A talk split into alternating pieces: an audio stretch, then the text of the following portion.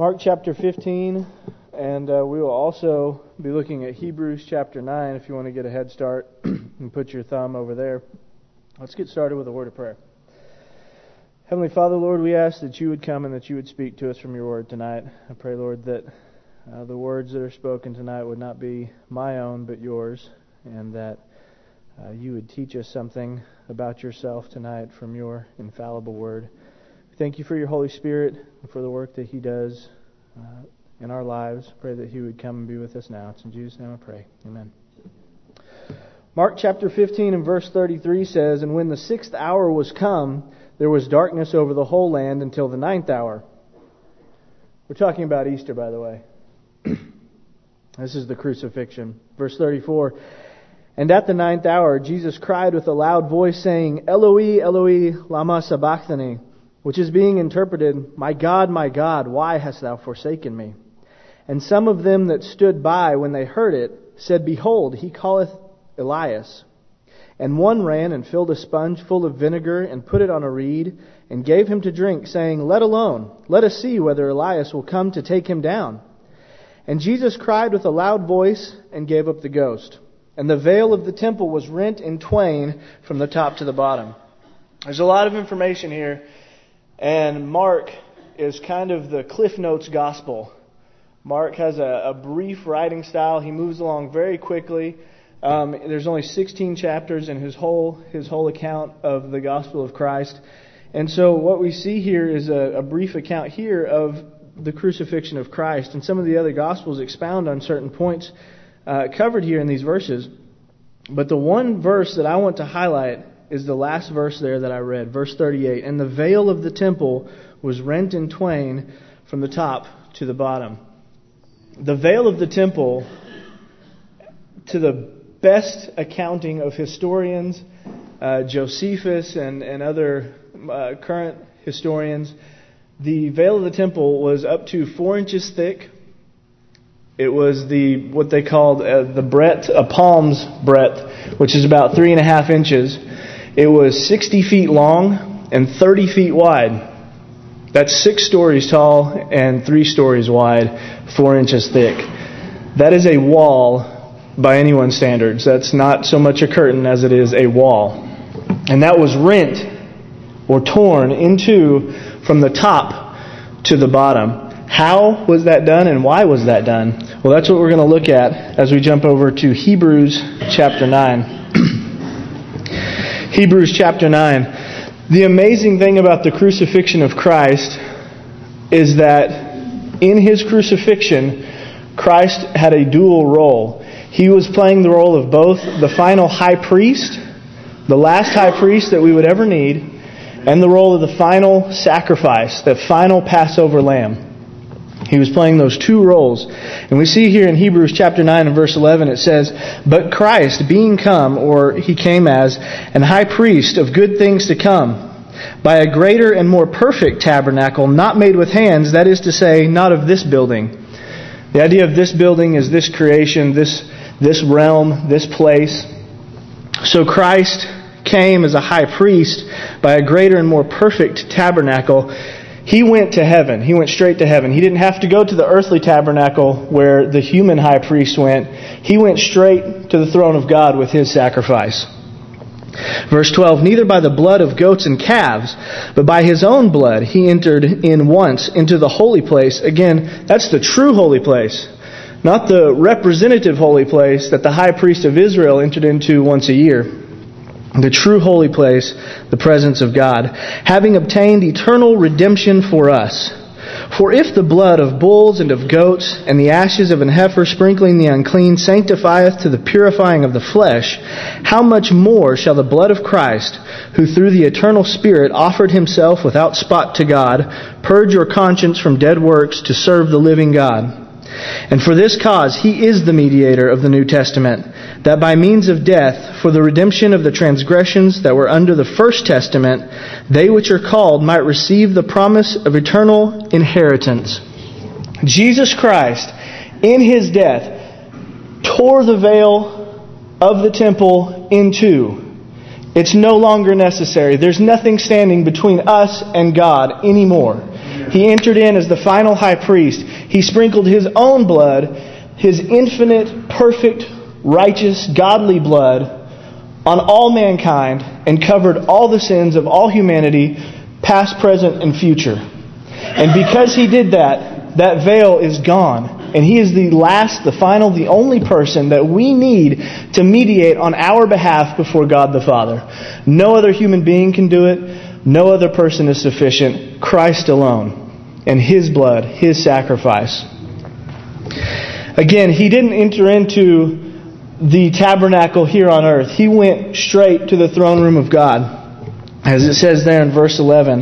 And that's reiterated in verse 24 of the same chapter. For Christ is not entered into the holy places made with hands, which are the figures of the true, but into heaven itself, now to appear in the presence of God for us. He's still there, mediating on our behalf. Neither by the blood of goats and calves, but by his own blood, he entered in once into the holy place, having obtained eternal redemption for us. Verse 13, For if the blood of bulls and goats and the ashes of an heifer sprinkling the unclean sanctifieth to the purifying of the flesh, if the blood of bulls and goats and the ashes of heifers and these sacrifices and these types that God set in place to remind Israel of what Christ would do on the cross whenever he came, if those were sufficient to ceremonially purge the flesh and make it clean through the ceremony of it as a representation of what would happen, how much more shall the blood of Christ, who through the eternal Spirit offered himself without spot to God, purge your conscience from dead works to serve the living God? How much more does the blood of Christ make it possible for you and I to stand before God the Father guiltless of our sin? Because he is the final sacrifice in a much more way than what the blood of bulls and goats could do for the purging and the, the cleaning and purifying of our flesh, Christ's blood does for our spirit and for our soul and makes us clean before the Father. And like was said Sunday night, we're given new life. And if we're given new life and we're made alive, then we need to live like we are alive. Amen. Through Christ. Not through our own selves, but through Him. Through our great high priest. Verse 15, and for this cause he is the mediator. A mediator is a person who settles disputes between variant parties. In our natural state, in the flesh, we are at variance with God. That's a biblical principle. That's a truth. We are enemies of God in our flesh. He can't, he can't be around us. We can't be around Him. He's perfectly righteous, and we are broken and sinful. But Christ is the mediator. He stands between us and the Father. And when we are in, in Christ, after His genetics, as has been said so many times from this pulpit, when we are in Christ, we, through Him, can stand before the Father guiltless, blameless that by means of death for the redemption of the transgressions that were under the first testament, they which are called might receive the promise of eternal inheritance. We are all condemned under the law. Under the law, we are transgressors. We cannot fulfill that standard of righteousness. But again, Christ fulfilled that standard and then offered himself as a sacrifice. And so that perfect sacrifice, having fulfilled the law, covers us when we accept that gift of salvation and we have the promise of eternal inheritance. Verse 16 says, For where a testament is, there must also of necessity be the death of the testator. For a testament is of force after men are dead. Otherwise, it is of no strength at all while the testator liveth. That testament there is what we would call a last will and testament. In other words, it's the will of God. And that can only take place after the testator has died. It's only after a person dies that their last will and testament comes to fruition. And the last will and testament, so to speak, of God was that all men should have this inheritance, the promise of eternal inheritance, eternal life through Christ, through salvation. And that is the message of Easter. That is the message of the resurrection. That we, through Christ as our high priest, can come before God the Father that we can stand before Him and not be condemned. Not because of works of righteousness which we have done, but because of what Christ did for us. He alone is sufficient. He alone is worthy. He is our high priest, and that's what He did on the cross. Now, if he had only died, as was talked about Sunday, if he had only died, all this would be pointless. Our faith would be in vain. But he rose again and he conquered death. And that he rose again proves that he is God and finishes and seals the work that he did there on the cross. And so through his death and through his resurrection, now we can live a life of holiness. And so if we have been made holy, and if we have this high priest who is mediating on our behalf, we ought then to live for him. We ought to live our lives in such a way to give back to Him what He has given to us. We're not living for our own righteousness or for our own glorification, but to glorify Him and to glorify our Savior, our mediator, Christ. So let's do that as a church. Let's be a, body of people, an assembly that glorifies Christ.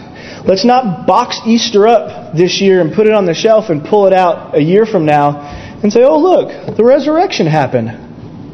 Who knew?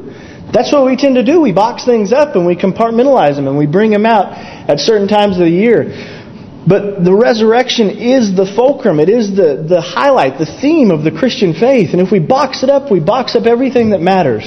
Everything that, that gives our faith value and the very, the very foundation that our faith is built upon, we're boxing it up and we're putting it away from year to year. I think that's one of the best things that Satan enjoys from the church is that we take these things that are so meaningful, like the resurrection, and we kind of tuck them away for a year. And that gives him a little more wiggle room. He feels a little more comfortable when we're not highlighting the death of Christ. The uh, Satan didn't know, and the, the powers that be didn't realize what they were doing when they crucified Christ. Paul says that in 1 Corinthians chapter 2. That they didn't know what they were doing. They didn't know the plan of God. So now that he does know, it's, an, it's a big embarrassment to him. It's a thorn in his side. He thought he had won, but rather he was defeated. Let's not let him have the victory and be comfortable. Let's keep reminding him that he has been defeated. Not through our own strength and not of our own pride, but again through Christ. Through Christ, we need to remind our enemy and the world that there is victory and that it is in Christ. And that through Christ alone, each of us individually can have victory in this life and also in our own resurrection and that we can live a life for Christ glorifying Him. Amen?